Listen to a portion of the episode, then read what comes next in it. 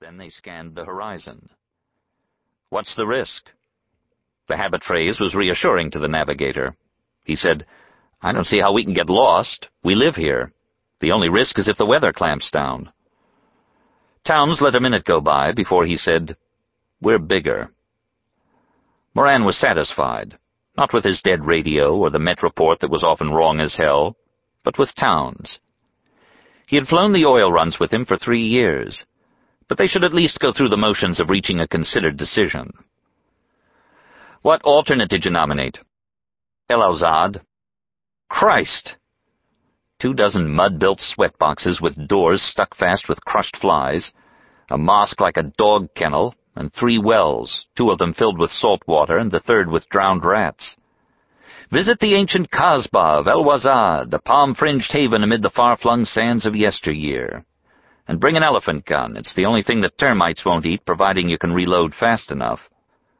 Fort LaCroix is under repair, Towns said and I didn't fancy going into Pic-du-Cid over the Kemet range if we got into trouble. You persuade me to lob down in El Wazad for a couple of nights while they find some aerial wire, and we'll do that, Lew. He was keeping on track by visual reference to the north-south pipeline and the long brown spine of the Kemet Massif on the other side. Moran said, I'm happy as I am. How are they at the back? Okay. Did you see Trucker get on the plane? Nope. He's being shipped home to a mental clinic. He looks far gone. You know how they start to look. Towns nodded, watching the Kemet Massif turning slowly on the horizon and waiting for Tazurbo Oasis to come up on the starboard wing. If the weather kept clear for two more hours, they would be north of the central desert and within running distance of the Giallo Oasis group. He began humming inside his headset until Moran told him to shut up or take it off. An hour afterwards, they hit a wind shear and dropped a hundred feet without touching the sides. Moran leaned against the perspex, trying to sight the Radu Sifi camel track, the only landmark they would be able to pick up in this area where the central desert opened up from east to west. Either he was anticipating, or the sandstorm of a week ago had covered the track completely. The wind sheared again, and Towns brought the nose up, looking across Moran to the west where the horizon was boiling up dust. His ears automatically monitored the note of the engines and found it perfect. But he wished they had a radio. Moran checked the directional gyro against the compass and reset, and peeled off a strip of chewing gum, which Towns had not often seen him do. It made a disgusting squelching noise in the headset. No one had been in to see them from the back. There was nearly always one of the drilling engineers on the flight deck, in here to kill off the boredom by telling them how to fly the thing. In a passenger freighter like this, there was no cabin staff to keep them out. He asked Moran, They still got that monkey back there? Moran gave a studied sniff. You didn't think it was me, did you? There was still no sign of the camel track. The storm would have covered it. A storm like that would have wiped out a whole oil camp with driven sand, except for the derrick. The west horizon was still curdling up, brown, yellow, and hard blue sky. Within twenty minutes the gyro had wandered, and Moran reset it, chewing busily on his gum. He hadn't spoken for a long time. He knew what his pilot knew. Another hour now, and they'd be able to run for Giallo even if the bottom fell out of the sky.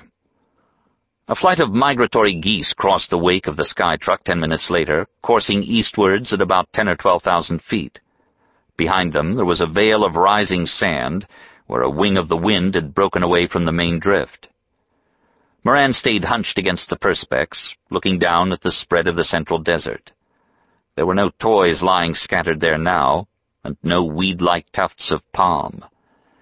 The afternoon sun cast shadows across the scimitar-curving dunes, and pools of dark light swam on the eastward lees of the plateaus.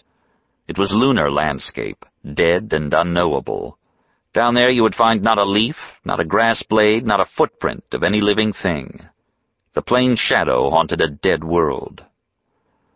Moran bumped his head as the skytruck fell into a pocket of air, and Towns worked to keep her stable. There was no horizon now to the west. Desert and sky merged in a swath of yellow. Sand began touching the perspex, and Moran sat upright on his seat, checking the gyro and allowing for compass deviation caused by the iron-bearing rocks northwest of the Kufra group. Within ten minutes, the sun went out, and they were headed into a darkening yellow void. Towns went down to 3,000 feet, as low as he dared, because of the table mountains of sand that reared sometimes 2,000 feet above sea level in this area. But there was no freak break in the wind. The sand was boiling up from the land with the consistency of steam from a boiling vat. In fifteen minutes he had climbed to 25,000 and was flying through yellow murk. The desert was no longer below them. It was in the sky. Check heading, Lew. You're plumb on. The sand hissed against the windscreen like dry rain. There's a ten-degree drift, Towns said. I allowed for that. They were headed north, and the wind was out of the west, up from Fezzan, maybe routed even as far as the Hagar Ranges. They were in a dead crosswind of thirty rising forty miles an hour or more. The chewing gum tasted foul in the mouth. The one risk had come off. The Met Bureau in Jebel Sara was proving 49% right again. But Frank Towns had said they were bigger, and in three years he had been zero percent wrong. Behind those three years, before Moran had known him, there were another twenty-seven, a total of forty thousand flying hours. That was real size, bigger than almost any risk you could think of. The sound from behind made Moran start. It was one of the men from the back, a stranger to him. He swung his right earphone free.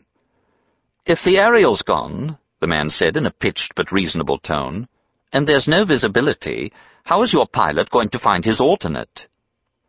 Moran looked up into a thin young face with mild eyes magnified by rimless glasses.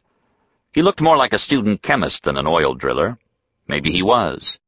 Moran resisted the impulse to tell him that their alternate field at El Wazad was now some 150 miles behind them. And it was no good trying rough humor on a face like this. The question had been put very formally, even to the extent of your pilot. We are on course and on schedule, he told the young man. If there's anything interesting to report, we'll be letting you know. The magnified brown eyes blinked slowly like a lizard's.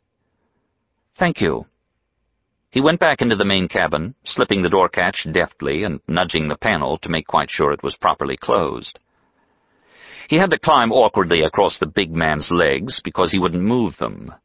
Conversation with the big man, whose name he had learned, had not been easy so far on the flight, but he resolved to try again. I've just spoken to them on the flight deck, Mr. Cobb. They assure me that the flight's going according to plan, but I must say I would have expected them to be turning for their alternate airport by now. After a moment he asked, Wouldn't you? Trucker Cobb swung his head slowly to gaze into the soft, questioning eyes. There was the awareness that people were trying to get into Cobb's world, and he had to make the effort of meeting them. You from Jebel, son? My brother's there. I've just paid him a visit. He's an analytical geophysicist. Do you know him? Our name is Stringer. He edged his eyes away from the rather intimidating stare.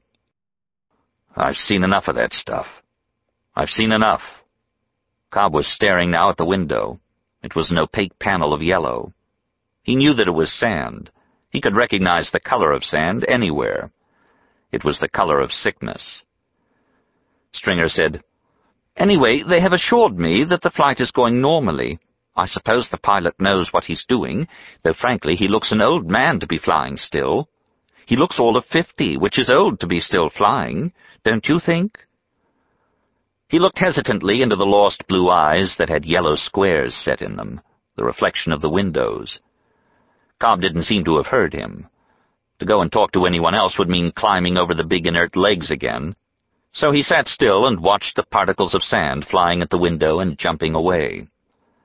There was something fascinating in sitting here and realizing that if the thin pane of plastic were not there, one would have to clench the eyes and duck the head to avoid being blinded.